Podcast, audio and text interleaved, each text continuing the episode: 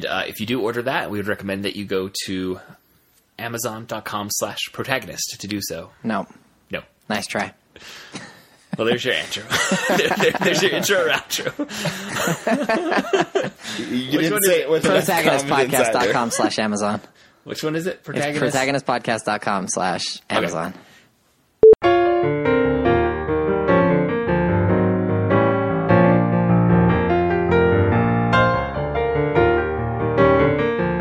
listeners, and welcome to the Protagonist Podcast, where each week we look at a great character in a great story. I'm Joseph Drowski. And I'm Todd Mack. How are you doing, Todd? I am well. Can I tell you a We've, quick? we've been dealing with the flu, but it's okay. Oh, oh! It, it seems like there's been a nasty flu this season. Yes. Oh, I hope you're not dealing with it right now while we're recording. No, not me. No, I'm fine. It was the kids. Okay, that uh, that does tend to have an effect on the parents, though. Yeah, it does. Uh, can I just tell you a quick story about my my daughter? Please do. made me pretty proud of her today. Uh, she found a copy of my. Uh, well, it's a comic book from an era when Marvel and DC got along a little bit better, and they did a Justice League Avengers crossover. Uh huh. And on the fourth issue, there's a cover with Superman holding Captain America's shield and Thor's hammer. And she found this, and she came and found me, and she angrily said, "Daddy, what is this? That's Marvel, and that's DC." Oh my gosh. You've created a monster. no, I've created awesomeness incarnate. That's awesome. That's a really Um, great story. And it's fitting for today because we're talking about a comic book. Uh, today we're actually going to be talking about Kamala Khan from the Marvel comic book series Miss Marvel. The character was created by writer G. Willow Wilson and artist Adrian Alphona. And the Miss Marvel comic book debuted in February 2014. And we're going to be talking about the first five issues of the series. Okay. So, have you got a, uh, a quick synopsis for our readers? I sure do. And this is actually going to be coming directly from the second issue of the comic book. So these are not my words. These are, I would assume, G. Willow Wilson's words, or the editor. Uh, and the editor for this one was Sana Amanat. Uh, but here is the the synopsis of who Kamala Khan is from the second issue of the comic book. Meet Kamala Khan. She's 16 years old, into Avengers fan fiction, good at school, bad at fitting in. So when a strange mist descends and morphs Kamala into a shape-shifting superhuman, fitting in is the least of her problems. Awesome. I love this book. I love it. Yeah, if uh, if that sounds interesting, and it should, you should get your hands onto this book. It is extremely entertaining.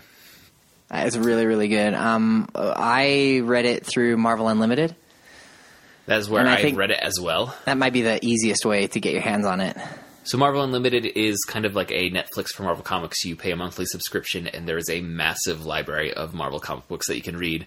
They're not uh, up to date with what's come out. Usually, there's like a six month lag. I think about is that right, Andrew? Yeah, Producer that's Andrew's about agreeing. right. But uh, between something hitting the comic book stores in print and appearing as a digital issue on Marvel Comics Unlimited. But the bang for your buck is amazing with It's Marvel s- Comics Unlimited. it's astounding. I mean, considering like how much would you pay for one single issue of of Right, this? right now, a That single one's issue probably is three, two two ninety nine or three ninety nine. nine for one comic book. Okay, so one issue would be we'll say three dollars, and Yeah. we just read uh, five issues, so that would be fifteen dollars to read all of this. Or Maybe, maybe twelve if they collected those five into a Yeah, trade. yeah. If there's Uh-huh. a trade paperback collection, it might be twelve dollars. or twelve ninety nine. and a year, one year of Marvel Unlimited is uh, like seventy dollars. I think uh, is it month to month? Is it nine ninety nine, Andrew? I don't know month to month. I do the annual. The annual, yeah. I mean, they give you a cut, uh, uh, a lower rate if you do annually. But if uh, like if this sounds interesting, and you just want to go test it out, I would go do a one month subscription, and It's you can power through absurd. this. There- it's there absurd the so amount of comics that you can read. and and it's extremely thorough to the point where there are trades that are not in print, and I can read the issues that I'm missing. From, They have. I saw. from I was seeing that they have old DC Star Wars stuff. Uh, I would have Marvel Star. Marvel had the Marvel DC No. never Star had Wars. this. No, DC never had the Star Wars. was Star it Dark Horse? It's or it's Dark- old Dark. they- it's they old Dark have- Horse. They have Yeah. they have old Dark Horse Star Wars stuff that they like acquired.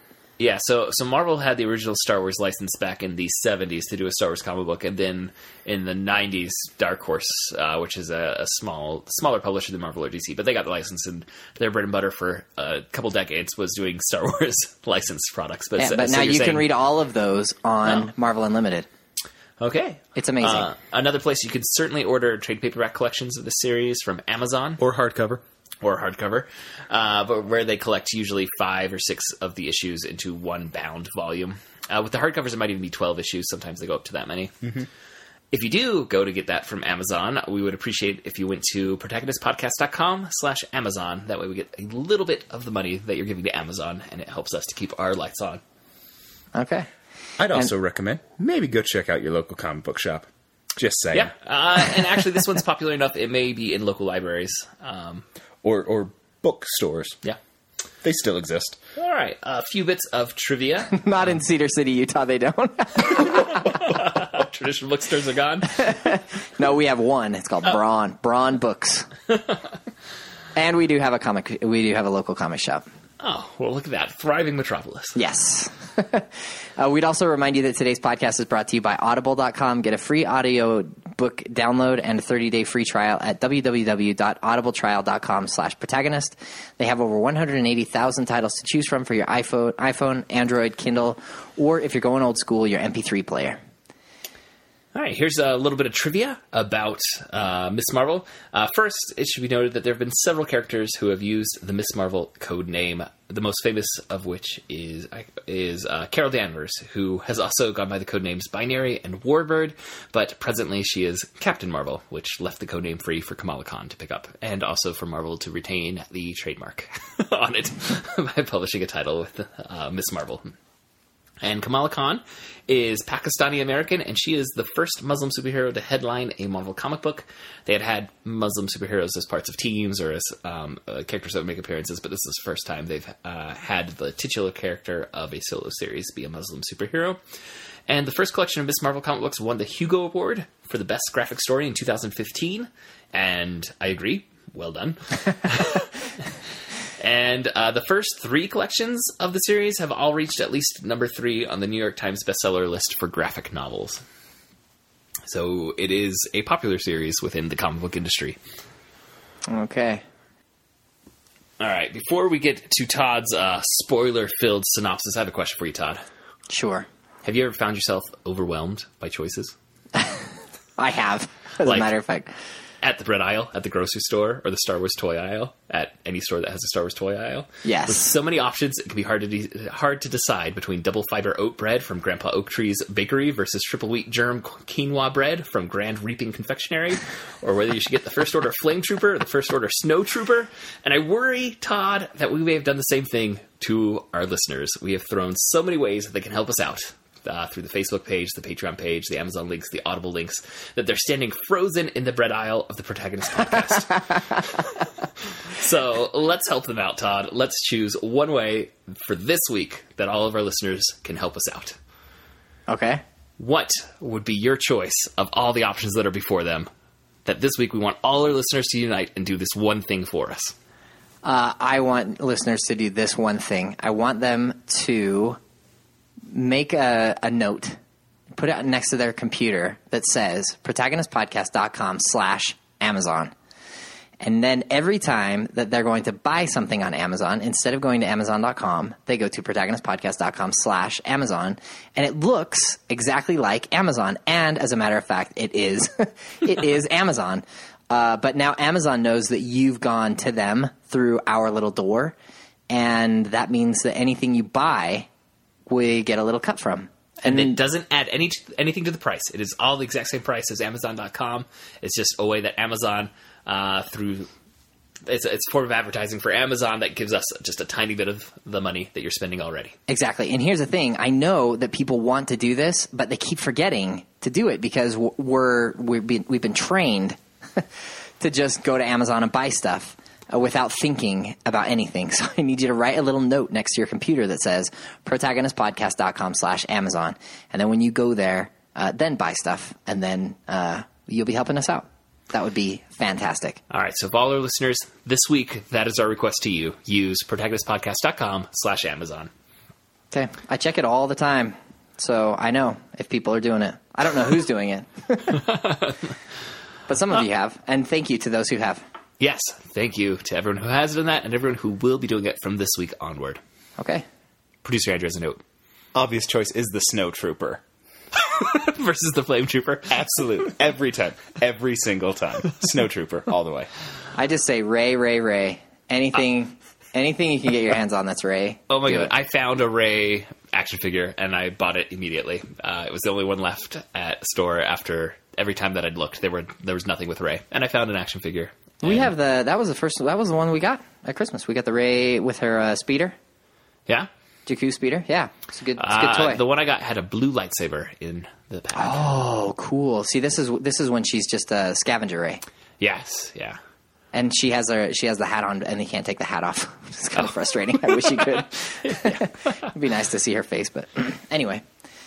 Are you ready for a long summary of this? Longish. Yes. Tell It's us about long. the first five issues rather than the first twenty-five issues of a series. Let's just hold it to five. It's actually pretty simple. Um, I love, I love the setup of this.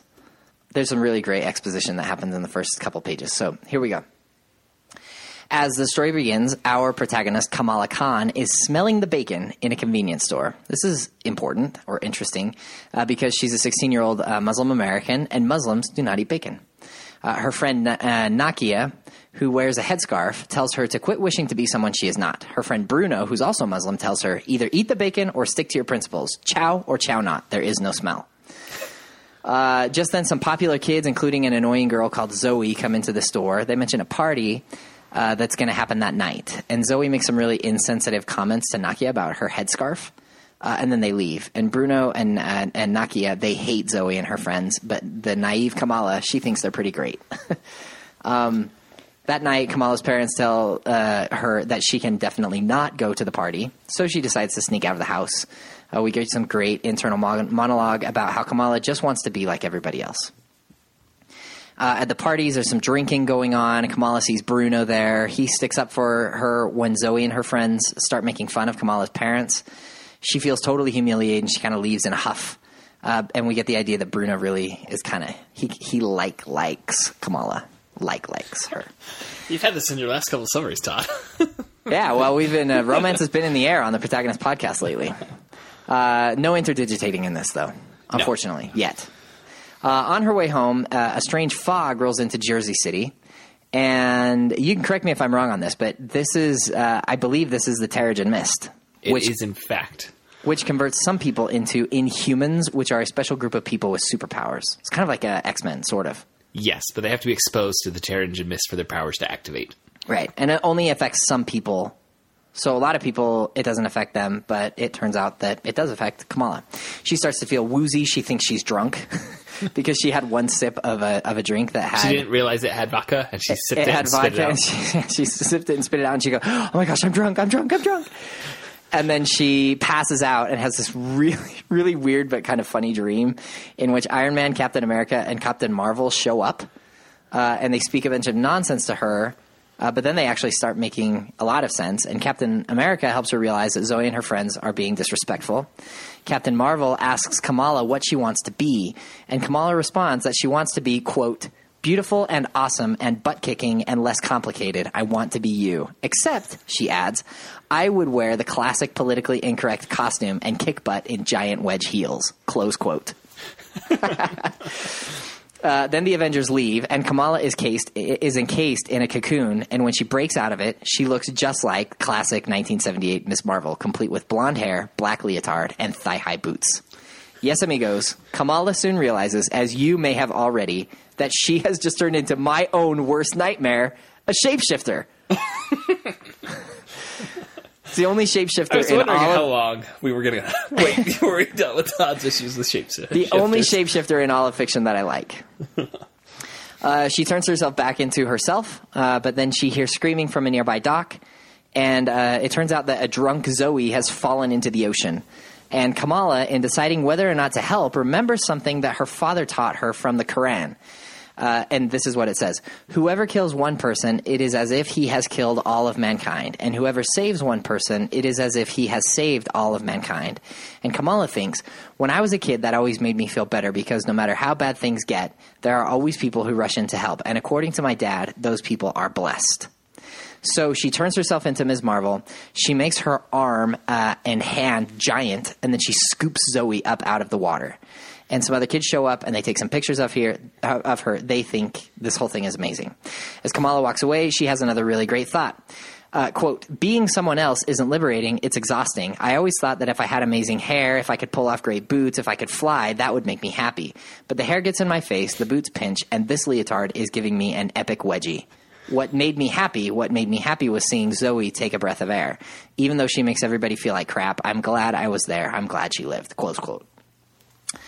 Uh, now things speed up a little bit. So Kamala makes it home, but Bruno has called her parents. She's grounded. Uh, she's really, really mad at Bruno. She goes to school. She starts to feel these weird changes in her body again. She slips out of class. She embiggens in the locker room and is caught by the coach, which lands her in detention and more trouble with her parents. Uh, she de-embiggened. She de-embiggens before she gets caught. yes, Uh, but she trashes the locker room by embiggening. Yes. Thank you. Uh, Bruno sends her a text saying he wants to talk. She goes to the convenience store where he works, and when she arrives, a masked burglar is holding up the store. Uh, she turns into Ms. Marvel and t- uh, takes care of the crook, but he accidentally shoots her. I say accidentally because it turns out the crook is Bruno's little brother Vic, uh, who was trying to just get a little extra cash. Uh, he runs away and mentions something about the inventor, who's like sort of his boss. Uh, Bruno tries to call 911, but Kamala stops him. She turns back into herself, revo- revealing to Bruno her true identity. She heals nearly instantly and pulls the bullet awkwardly from the back of her pants. she tells Bruno that she wants to help him save Vic. They go together to an old abandoned house where Vic's gang is holding him. She breaks in, but is nearly killed by some small robots and a bad guy with a laser gun called Doyle. The, the bad guy's name is Doyle, not the laser gun.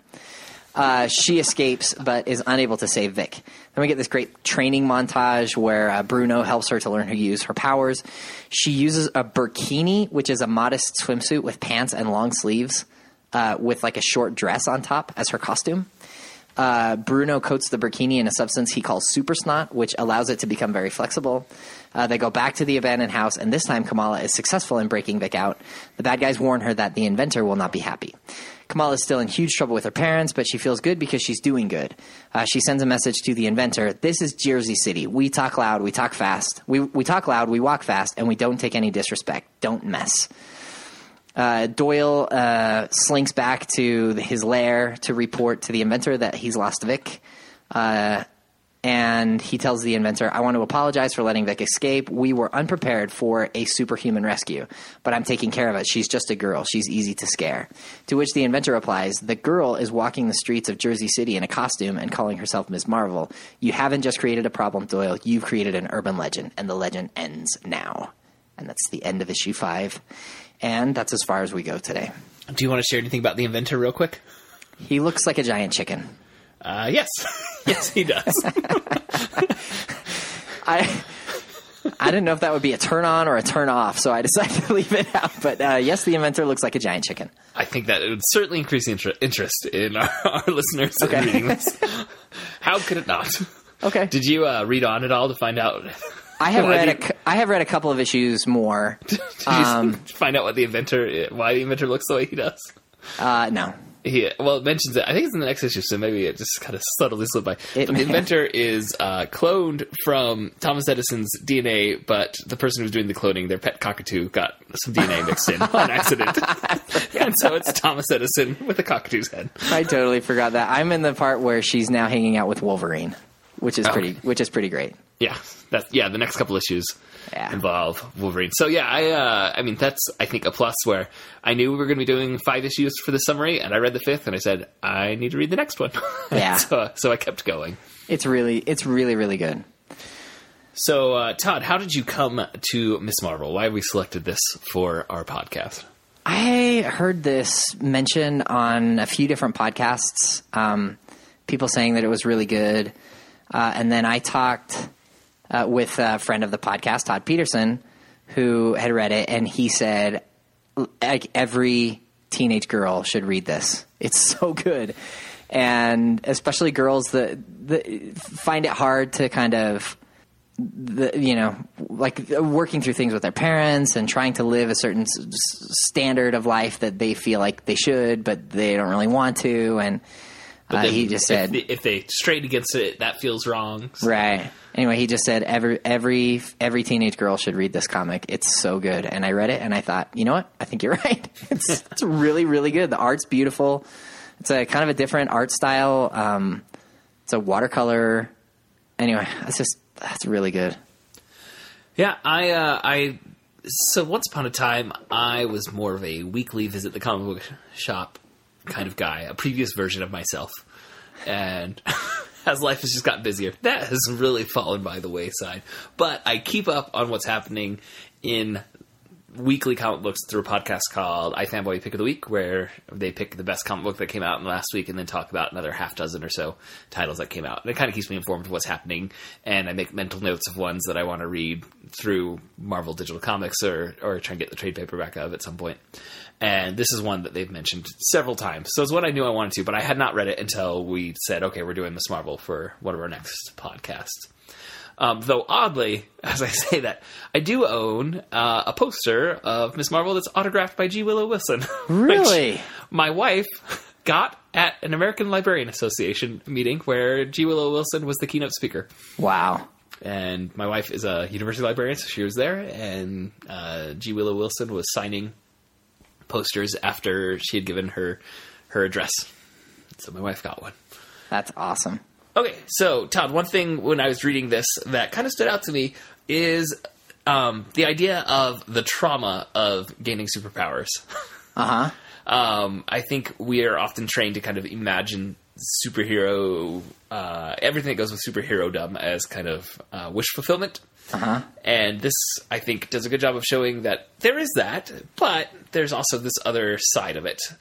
And um, particularly the way she ends up using her shape shifting powers a lot of time, it involves kind of like um, Mr. Fantastic stretching, like her- Right. or her hand grows, and there's a, a very grotesque aspect of the use of her powers Uh huh. and um, her reactions just kind of I mean, so many of the reactions to, to all the things that are set up in this uh, struck me as very real, very human. But I liked seeing that um, side of things uh, really being explored in these five issues. Yeah, I um, I've read some of the new Inhuman stuff that that Marvel's been producing lately, uh, and there's a lot of this. Like people, so this Terrigen mist goes all through, all across the world, basically, and it and it creates a whole bunch of new superheroes, and they have all different kinds of powers. And some people, when they get their superpowers, it's like really truly terrifying. I mean, their their superpowers are horrible and scary uh, and other people it's just kind of cool. And Ms. Marvel's is kind of in the middle where it's it's it's both cool, but it's also kind of weird, and it ties in perfectly with her own kind of internal struggles of uh, with identity, uh, which I think is really cool.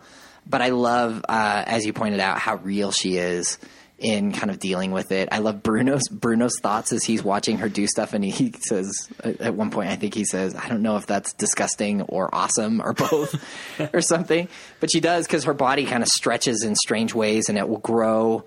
Um, so she'll get big, but but not all of her will get big. Just her arm or her hand will get really, really big, or her legs will stretch out really long. So she can run faster. Right, and but it she's looks really kind of- taking longer strides. it's kind of grotesque, uh, but but she she kind of has to learn how to deal with it, kind of like uh, with Ant Man. There, I thought I felt like there was some of that in this, just kind of trying to figure out how to do cool things. Y- it- there's a sense that I can do something really cool, but I'm not really sure how to how to deal with becoming big and becoming small, and which of those are are more strategic in which situations. And that training montage is like half a page Yeah. but it but it does a uh, it does a lot to to let you know kind of how she's working through it, which I think is cool. There's, I feel like it's a pretty tight storytelling. Yeah, uh, there's a concision to what um, is shown and then what we as readers kind of inherently fill in. Uh-huh. And I think Wilson and Alphona do uh, a really good job of uh, just showing us what needs to be shown for the story, for us to complete the, the rest of the story in our heads. It reminded me of um, amazing was it Amazing Fantasy 15? Yes, which this uh, this origin story has gotten in the reviews that I heard on podcasts and hearing uh, people talk about it.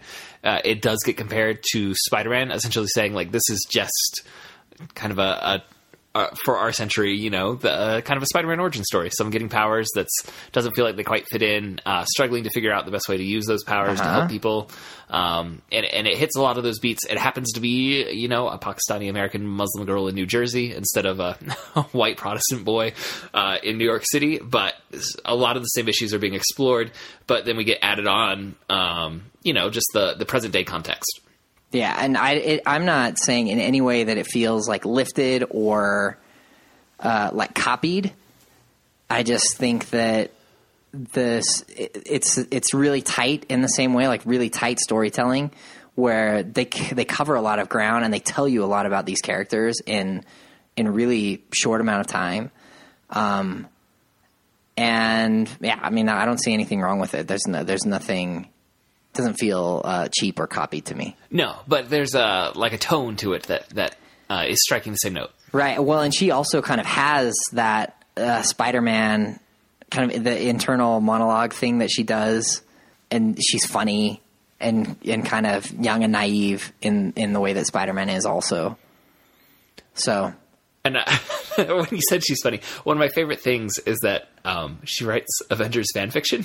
yes, so she's writing these adventures of the Avengers, which is a fun thing to think about. Like uh, within the narrative universe where there are superheroes, of course there would be you know fan fiction happening Right. online uh, in the way that we do for for fictional things here in our world. but she's so proud when like her stories are getting upvoted. On, Yeah. on websites and it's like mine mine was the number two ranked my fan fiction. kids. I read this to my kids tonight, and they were dying during that. The the this it's like one page where Iron Man and Captain America and and uh, Captain Marvel. like fighting unicorns or something. It's Yes. so weird. It's so weird, and my kids were just dying. They thought it was so funny, and I, I, I did too. So yeah, there's um, fun kind of applications of our like our current culture into that version of the superhero universe, and there's even like subtle nods to our pop culture. So she uses the word "embiggen," which was invented on The Simpsons. and and is now pretty commonplace uh, in pretty commonplace usage online, particularly for like click on this to embiggen. Um, but it was a made up word on The Simpsons. Really, Yeah, I did not know I that. mean, it's one of those words that you immediately know what it means. Uh, but I think it was an episode where they were talking about the English language a lot, and one of the characters made up a word that has kind of uh, wormed its way into uh, online usage, at least. Interesting. So I have a question for you about th- this idea that she's writing fan fiction, um, and this ties back in in some ways to our conversation about um, Magic Knight Rayearth. Yes, Magic Knight Rayearth. Um, so my question is this: Does being well read in fiction, and I would say maybe particularly fantasy fiction, does it help prepare you for anything? I mean, because we get the sense when when these readers get tossed into these situations that they're like, "Ha, I know what to do," because I've read this before.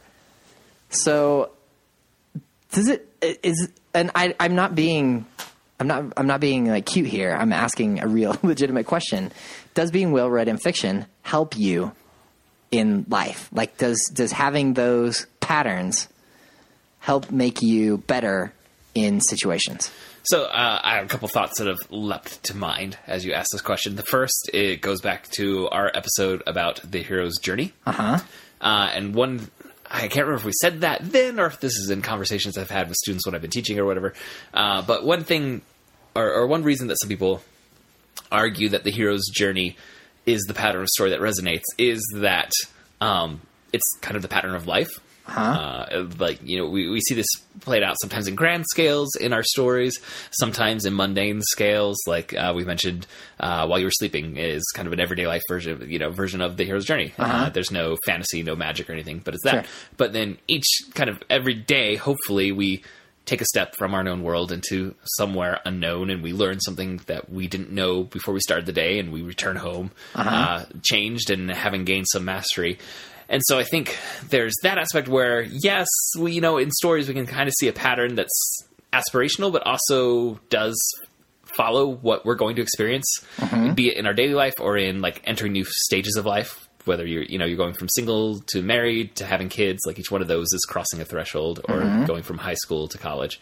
And then the other thing that i thought of was uh, neil gaiman's idea of fiction acting as kind of an emotional inoculation. That uh, I, I wouldn't say it gives us the skill set to maybe deal with things but maybe it gives us uh, a little bit of a mental edge to, to be able to uh, react and uh, and appropriately uh, face unexpected challenges that are going to arise during the day. Uh huh. Um, not y- y- like Kamal Khan. Obviously, she wouldn't have any idea of how to use her superpowers that she just got from reading or you know from writing fan fiction and reading other people's fan fiction. But maybe she's you know imaginatively placed herself into stressful situations, and that just gives her a little bit of a mental edge over someone who never bothered to engage Uh-huh. with fiction in that way. Huh. Producer Andrew's comment. Uh, you can find many articles on links between reading fiction and empathy. So Uh-huh. your ability to process alternative perspectives and things like that is Sure. definitely going to be improved by fiction. The pretty substantial findings in that regard. And if you just search for fiction and empathy, you'll find many more articles than what I've pulled up in the last minute and a half. Um, okay.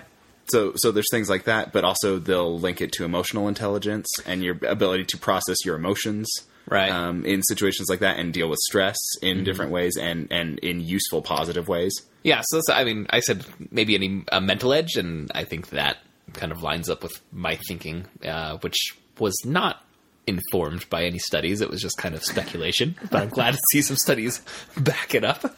Yeah, I think it's interesting. I'm, I'm so for me, all fiction practically uh, begins with the Quixote, and and it's interesting to see in that story somebody who really suffers because they're projecting a model, a fictional model, onto real life, and it's it's kind of funny, but it's also really really tragic and sad. I'm also reading Northanger Abbey right now, in which she does the, the the main character does the same thing, where she she wants to be in a gothic novel, romantic romantic novel, and it, her real world model keeps falling down, and it causes her a lot of frustration.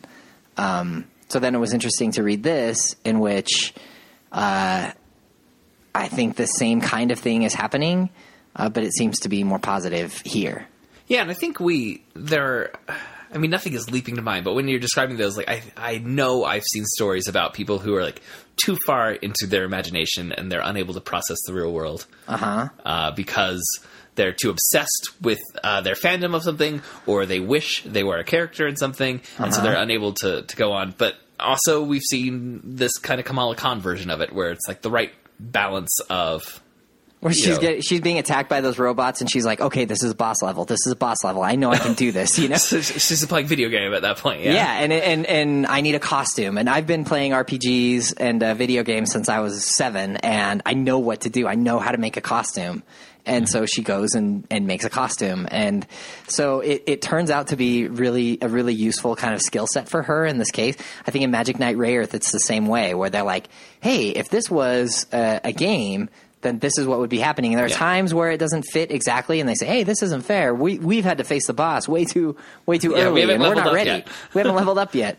But but I didn't feel like the model that they had was was like hurting them in the way that we see it in the Quixote, you know, tilting at windmill windmills, or in uh, in Northanger Abbey, where she's not able to enjoy the life that she has because she wishes that it was a life that i that only exists in fiction. So anyway, I- as this, I- it was an interesting thing. And I think um, we also see characters. Again, no no hard examples are to mind, but I think we do see characters portrayed who, um, you know, their lack of reading hurts them in their you know their lack of knowledge of culture uh, hurts them and their ability to engage with the world around them. Uh-huh. Um, so maybe there's a spectrum, and you don't want to be too far. On the disengaged or the too engaged ends of that spectrum. Thinking of maybe maybe like Lucy and Edmund in in uh, Lion the Witch in the Wardrobe, where she's she's really open to a world of magic, and uh, I don't know that she's don't know that she really has a model for that, but she seems to be really kind of open and comfortable there, whereas Edmund is far more uh, like doubtful and I don't know. I don't know if that's I don't know if that's the right if that's the right model, but that's the first thing that jumps to my mind. Uh, I also um, I thought about there's a scene in a West Wing episode where Josh Lyman has to go talk to someone who's working in the White House and is too much of a Trekkie in the White House. But he gives his monologue where he's like, "I love Star Trek, and I think Star Trek has a lot of valuable lessons." And he like shows that he's an insider of this culture. He's like, "But it it doesn't have a place." In this moment, right here, right now. like, we need to disengage from our fandom of that thing in order to do this job, even as that fandom can teach you some good lessons and good morality. Yeah. Huh. I, li- I, I like it. I just I think reading Northanger Abbey today, and then reading this, uh, I kind of had that on my brain. But uh, I think it's an interesting thing to think about. of all the superheroes that she writes the fanfiction about, sh- like Captain Marvel, who was Miss Marvel, is her favorite. But that um, her fandom of Miss Marvel is what pushes her immediately to be a hero when she gets these powers. Yes. Um, whereas, like, if we tie this back to our earlier episode where we talked about Amazing Fantasy number fifteen, which is the origin story of Spider-Man, he doesn't choose to be a hero right away. Right. Um, and so, in that sense, I think uh, you know that that fandom is like a motivating factor. it's not just that Uh-huh. she's maybe a little more emotionally prepared for what it's like to fight a supervillain. It's like she's choosing a path because of her fandom. I think it's really interesting. This is the other thing about reading here. I think it's really interesting that when she decides to help Zoe, it when when she so she goes through the Terrigen Mist, she has this crazy vision, and Ms. Marvel is there, and she says, "I want to be just like you." And she doesn't say, I want to be just like you. I want to help people. She says, I want to be just like you. I want to be beautiful. I want to kick butt in wedge heels and a, and a skimpy leotard. That's what I want. I want to be beautiful. And then she f- hears Zoe fall in the thing. And, and then the thought that comes to her is not, this is what Ms. Marvel would do. It's, this is this thing that my dad taught me from the Quran, which is another text, right? Mm-hmm. And and the thing that pushes her to be to, to help people is not the thought of Miss Marvel. I would argue, it's the thought that of this thing that her dad taught her from the Quran, which is when you when you kill one person, you kill all of humanity. When you help, when you save one person, you save all of humanity. And she goes, "Okay, I'm going to help people because my dad says that people the people that do that are blessed." You know, you're right. And that's really I was going to ask this question because Joe was saying that she was motivated by Miss Marvel, who's a hero she's got an attachment to. But from Todd's description, I was like, no, she's motivated You're by right. the Quran. You're right. She's motivated So, by her like religious subconscious, beliefs. subconsciously, she became Miss Marvel when the Terrigen Mist gave her these shape shifting powers. Like she comes out as Miss Marvel. yes, Uh, but you're right. It, it's uh, so her fandom kind of like gave her that form, and she Uh-huh. thought of herself as a super. Like she realized obviously something is different, but to actually go and do the heroic act is coming from her religious upbringing. And and then it's interesting that she's a shapeshifter. She can be whatever she wants. And she could have any costume she wants. In fact, she has the classic Ms. Marvel costume that she wanted. But she she goes through the effort to get an old bikini that her mom gave her that she hated, that she never wanted to wear because it's uncomfortable and and must That's be not what the cool kids are wearing. yeah, it must be totally mortifying for her to put that thing on. And she says, "This is the thing that I'm going to wear." I just, I think it's really, I think it's cool how uh, her her Muslim beliefs underlie and in and inform a lot of the decisions that she makes, even as I think she doesn't even realize that they are. Right, and I want this is the next point I want to get into. So my two notes that I wanted to make sure we talked about were the trauma of getting superpowers and how that's kind of explored in this, but then also uh, the issues of identity when you're a shapeshifter, Uh huh. and she can be, you know, she, she's not. She's uncomfortable with who she is, and she wishes there were things that were different about her when she's just Kamala Khan. Uh-huh. And she's getting these shape shifting powers, but she pretty quickly realizes this, you know, changing my identity is not going to fix my issues. Yeah. Um, and it's not just that um, taking this different form comes with a, a whole new set of issues. Like you mentioned, like having this really beautiful blonde hair loose, it flies in my face. like it's hard. It makes it hard to be a superhero when I can't see where I'm going. And this costume that I thought was really awesome is actually quite uncomfortable. But it goes well beyond that to kind of what you're getting at that. Um, Having that new exterior, it's not who she is, um, and she needs to work through who she's going to become as the daughter of her parents, as a member of this religion that maybe she she chafes against some aspects of what this does to her social life, but uh-huh. she still is clearly, you know, honoring that religion at her core. Yeah, and I think we should. I think we should maybe make clear that her family. I mean, it, I think. I, I don't know. I hope that everybody realizes that there are all different kind of shades and flavors of all different religions, and and uh, Islam is is similar to a lot of religions in that there are people who are more fundamental uh, and follow uh, guidelines more strictly than others, and like Nakia, her friend that wears a headscarf, Kamala doesn't wear a headscarf ever. Right. Uh, and her friend does. And Zoe says to her, to, says to Nakia, um, does your, did your dad make you wear that? Because like, I don't want you to be honor killed or something. and Nakia says, actually, my parents wish, wish that I would take it off. They think it's just a phase. And, and Kamala has a brother who's, who is more serious. Yeah, more or- or fundamental. conservative within the yeah religion.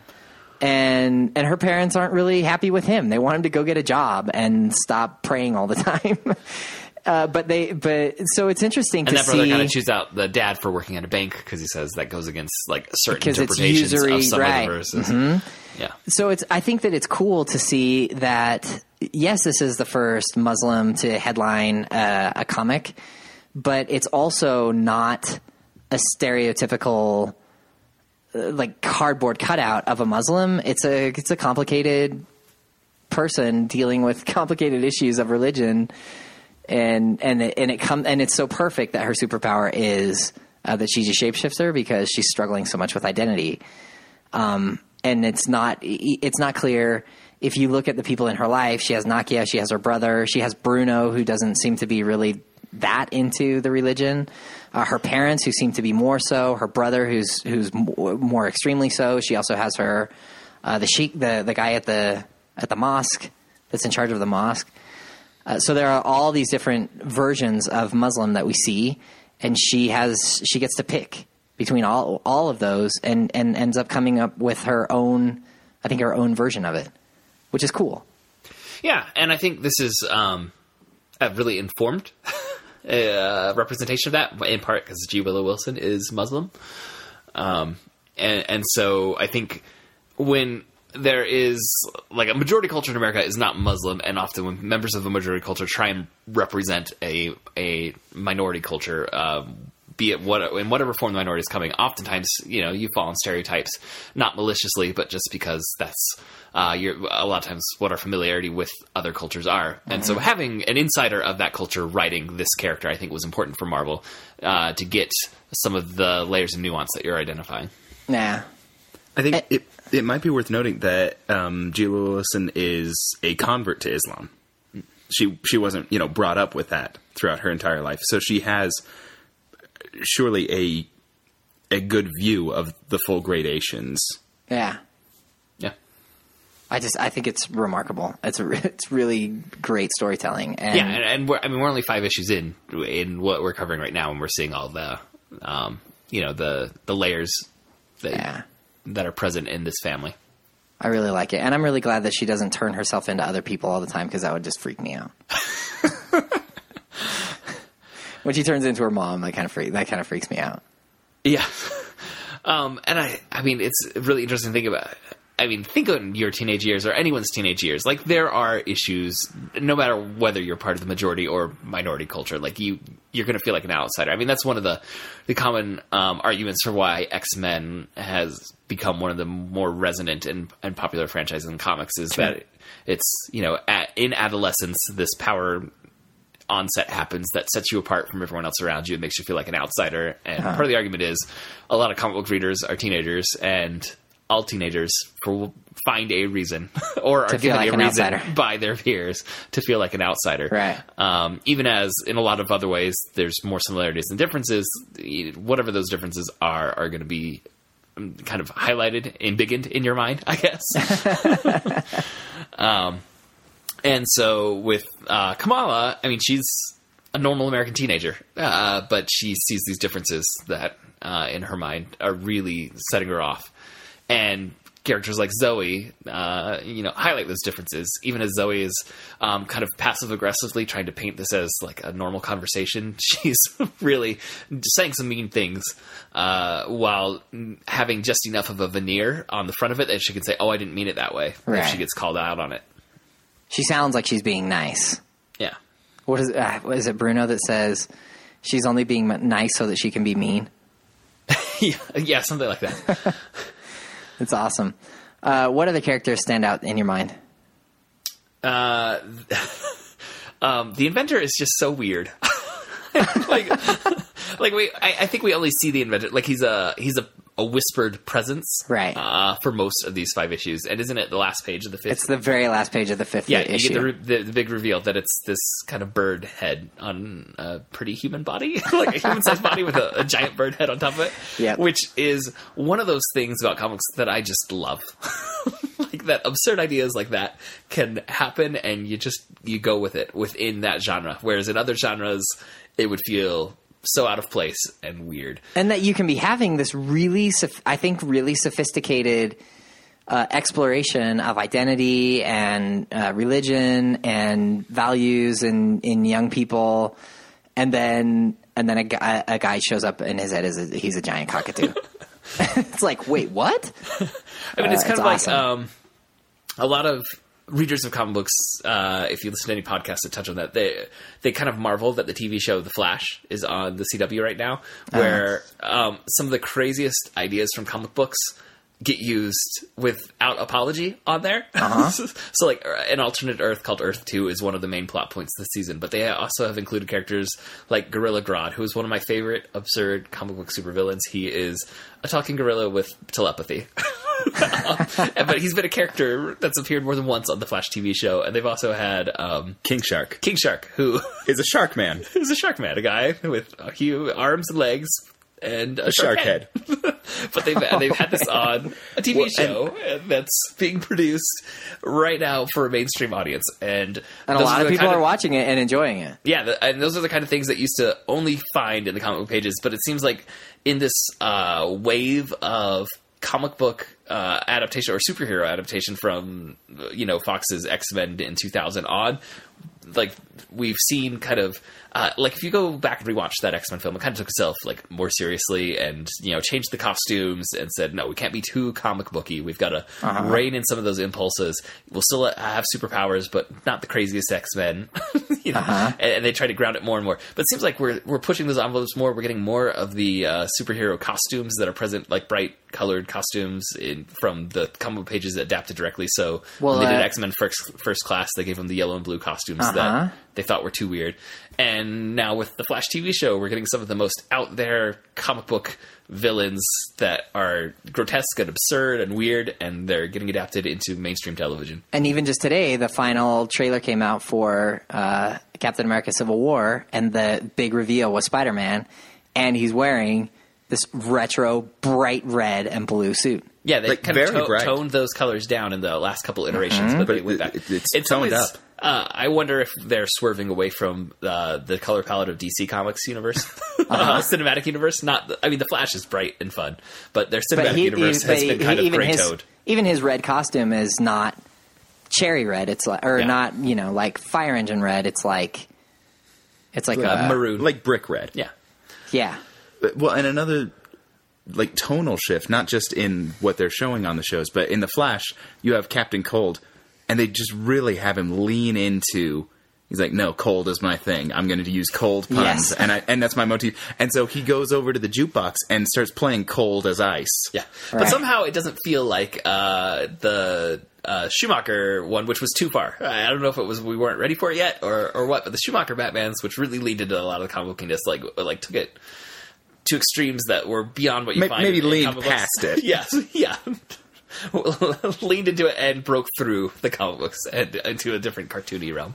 Is that the Adam West Batman? No, it's the uh, the Joel Schumacher one is uh, Arnold Schwarzenegger's Mr. Freeze. George Oh, Clooney okay. as And George, Batman. George Clooney is Okay. Batman. Yeah. I don't know if I've seen that one. Uh, I don't think we'll be getting to it for this podcast, Okay. unless we do a special episode about I don't know Bad where Batman things went movies? wrong. good ideas that went wrong. Okay. Good good characters, badly adapted. Yeah. All right. What do you think about her parents? So uh, I read, um, like I s- uh, when I was getting the trivia, I skimmed through the Wikipedia page and it had a couple uh, quotes from reviews from the time it came out. So when Marvel announced that they were doing this series and that it was going to be Kamala Khan and that they were going to have um, a Muslim American teenager as as the main character, there was a lot of discussion, both positive and also some like worried uh, and concerned about it. And let me find this quote real quick. Um, all right, so there were a number of uh, positive reviews. These are all um, quotes that are coming from Wikipedia. So uh, the website Comic Book Resources, in their review, they said there's nothing not to love about Miss Marvel. Uh, number one, specifically, every character is well formed and distinct. The story, lovingly crafted. The art, meticulously planned and at times downright funny. And I think you and I agree with that completely. Yeah. Uh, Comic Vine said Miss Marvel makes a delightful debut, showing confidence and heart even before she puts on a mask. Kamala is not your average superheroine, and her stories seem like they're heading in, in an exciting direction. Kudos to Marvel for expanding its range, amping up the diversity factor in a way that doesn't feel token or temporary.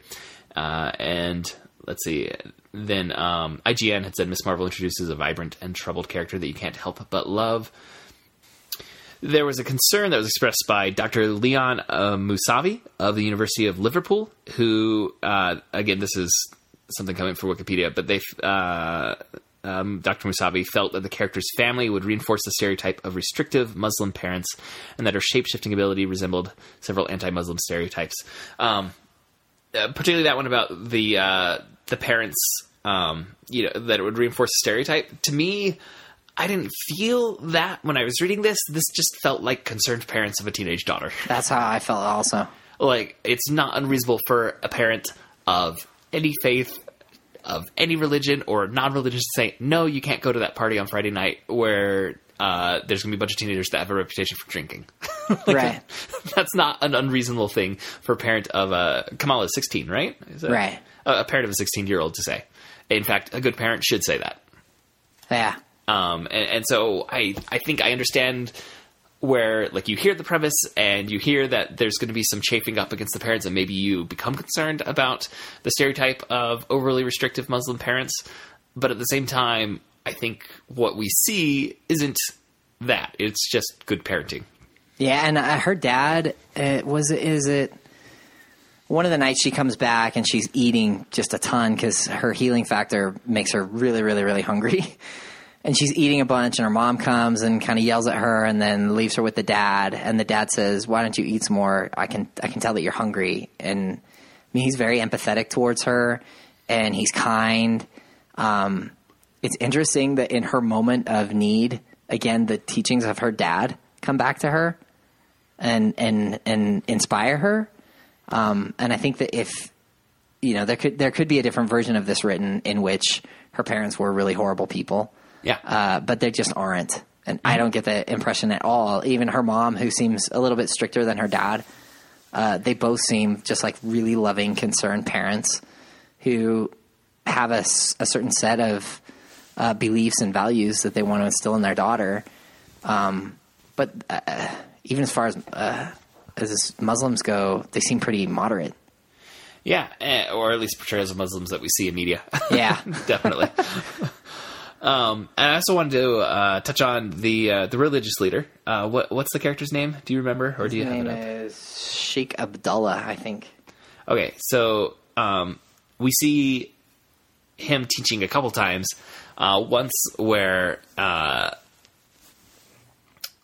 Kamala is um, really resistant and kind of annoyed that she has to go there and uh, hear these teachings, and she and her friend sneak out and kind of have a heart to heart because he's he's speaking to all the youth, you know. Um, Right. But then there's a later time where uh, her parents kind of concerned that she's getting more rebellious.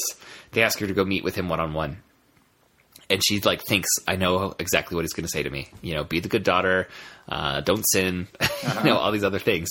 Uh, but I really like the conversation that they have together, where she doesn't, you know, come out and say, "I'm a superhero," but she says, "Ah, "You know, I'm getting in trouble, but really, I'm helping people. Like, like I understand my parents are annoyed, but I really think what I'm going through right now is for the benefit of others."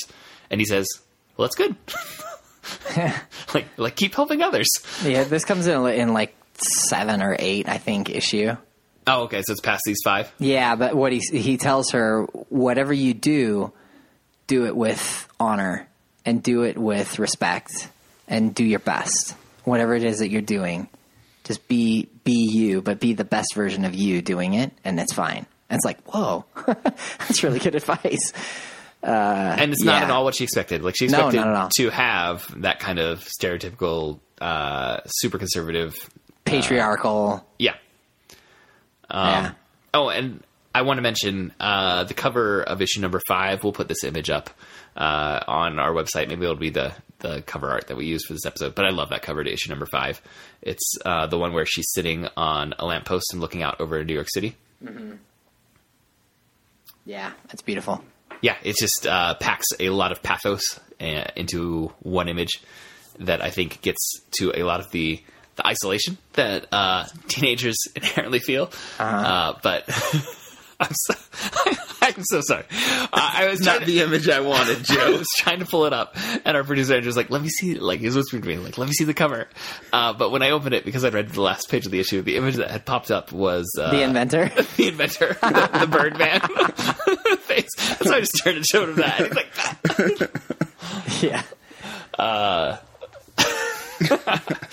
a strong reaction to the visage of a cockatoo on a man's body. But uh, this image is really excellently uh, crafted. And just the everything from the layout to the positioning of where she's at and the way she's looking at. She has the isolation happening, and there's this big city on the horizon. You know, the whole world is there on the horizon, essentially. Um, and she has kind of this cape-like scarf that's blowing in the wind. I just really love the composition of of that yeah, cover. it's beautiful. I just want to say how much I really like her friend uh, Nakia. I think she's really cool, and she she doesn't show up very much in this, but she just it's almost like she's she's the she's the kind of young lady that Kamala could be. I mean, she's she's confident. She seems to just have her head screwed on really like straight, and she doesn't. These other uh, popular kids, they don't bother her, and I just think she's really cool. I really like her. Yeah, definitely. Um, it's one of those characters where like we don't get a lot of her in these five issues, but you're waiting for like an issue that really focuses Yeah. on her. if that's going to be looming in the storytelling, which is a, a pretty common thing in long running comic book series, where you know they they introduce side characters that make minor appearances, and then suddenly you find out a lot more about them, and it changes like everything you Yeah. knew about them when you get that. And so I, I'm kind of waiting for that to happen for her. But like you said, I've I've enjoyed all those interactions that that Kamala's And when had you and, and like all the character like all the characters in this now in this uh, in this comic, she feels real. And like there's Mm-hmm. there's a real person inside of there, and not just a, a painting of a person, which is awesome. And this is I mean this is a really fast read. You can read these five issues in an hour. Or Uh, yeah, less. I- I would think so. And and there's a ton of story, a ton of character development. There's a lot of really interesting exploration of important ideas uh, and timely things. It's just uh, it's, great. It's everything that I love about comics uh, are in these five issues. I think. Yeah, and I've been um, I've had my students reading Maus, and we've also been reading Scott McCloud, which gets into a lot of formalist theory of comics. And uh, shout out to Adrian Alphona for doing some. I don't know if I'm pronouncing her last name right. I've never heard it said, but uh, some really fun things with layouts and uh, just strong cartooning is happening within these stories. It's a little bit. It's a little All bit right, different so- style. Yeah, it's it's not um like I mean, I think we've mentioned before that superhero comics often get kind of a Uh-huh. house style, um, which changes by decade to decade. Like there's a Jack Kirby blockiness to the 1960s, and there's a Jim Lee really crosshatch style of the 90s. But in the last five or six years, would you say, Andrew, that Marvel has really opened up their their doors to like a less restrictive? Like you don't have to match any kind of house style. And Marvel, a Marvel in freedom. particular, much more than than DC has, but Marvel's I think typically been more open to letting people do their thing, but Mm-hmm. lately in particular and and people are getting recognition for their style on a particular book. Yeah. And listeners, if you do uh, pick this up to read, I, I just realized it's in issue uh, number six is the one that has that conversation uh, with her religious leader, and it, this is an issue also where she meets up with Wolverine uh, while she's hunting down, tracking down a clue in the sewers, and there's just one moment where she realizes that it's Wolverine, and he's standing there. He's like, "Who are you?" Because he's never seen this girl, and she starts doing this happy dance, and she yells, "I totally put you first in my fantasy hero team up bracket." It's the best. I love her. yeah. And then the next thing that she tells him is my Wolverine and Storm in Space fanfic was the third most upvoted story on Freaking Awesome last month. and Wolverine just turns and walks away.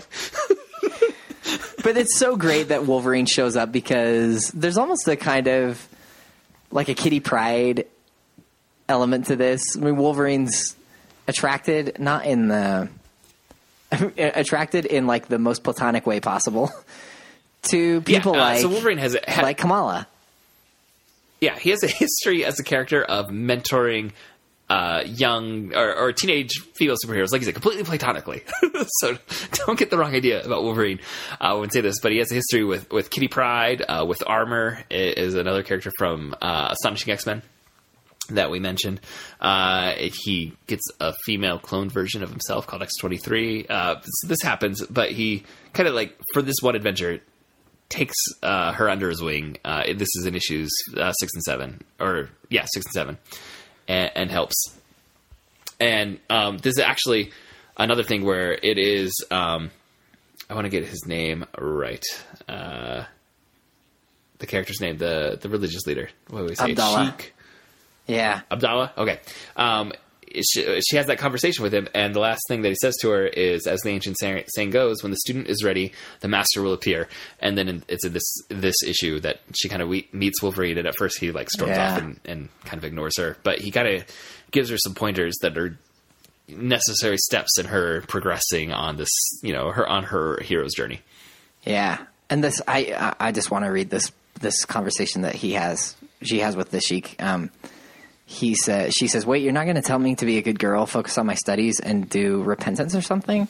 And he says, "If I told you that, you'd ignore me. I know how headstrong you are. So instead, I will tell you to do what you are doing with as much honor and skill as you can." And she says, "I can't believe it. I thought you were going to warn me about Satan and boys." He says, "I've been giving youth lectures at this mosque for ten years. If I still have to warn you about Satan and boys, I should lose my job." I'm asking you for something more difficult. If you insist on pursuing this thing you will not tell me about, do it with the qualities befitting an upright young woman courage, strength, honesty, compassion, and self respect. And then he says, uh, when, the, when the student is ready, the master will appear, which is just awesome. That's why I want. That's why Yeah. I want my daughters to read this. Yes.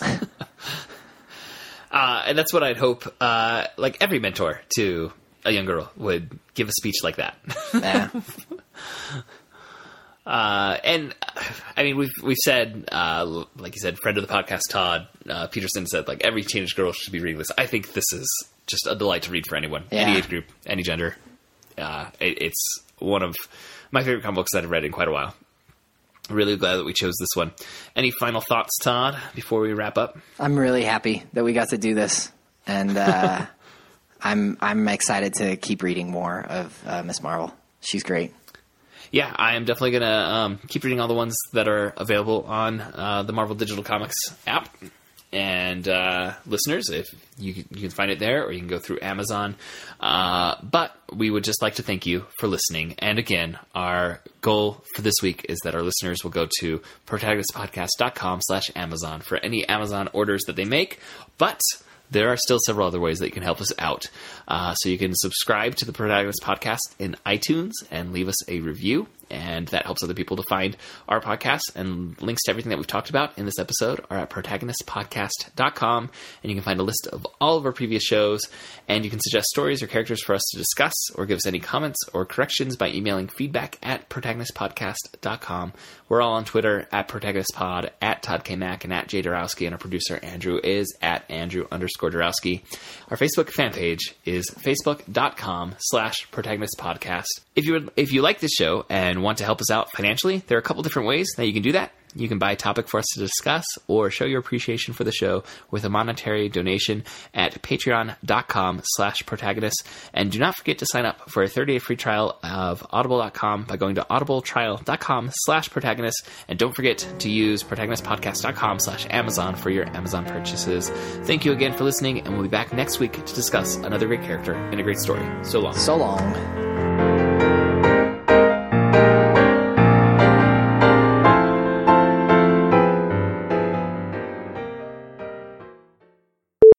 And if you'd like to support us financially, you can do that by buying a topic for us to discuss or showing appreciation through a mon- monetary donation at Patreon. Uh, I'm struggling with this read. Did you What walk through a doing to this Terrigen read? mist? I don't know.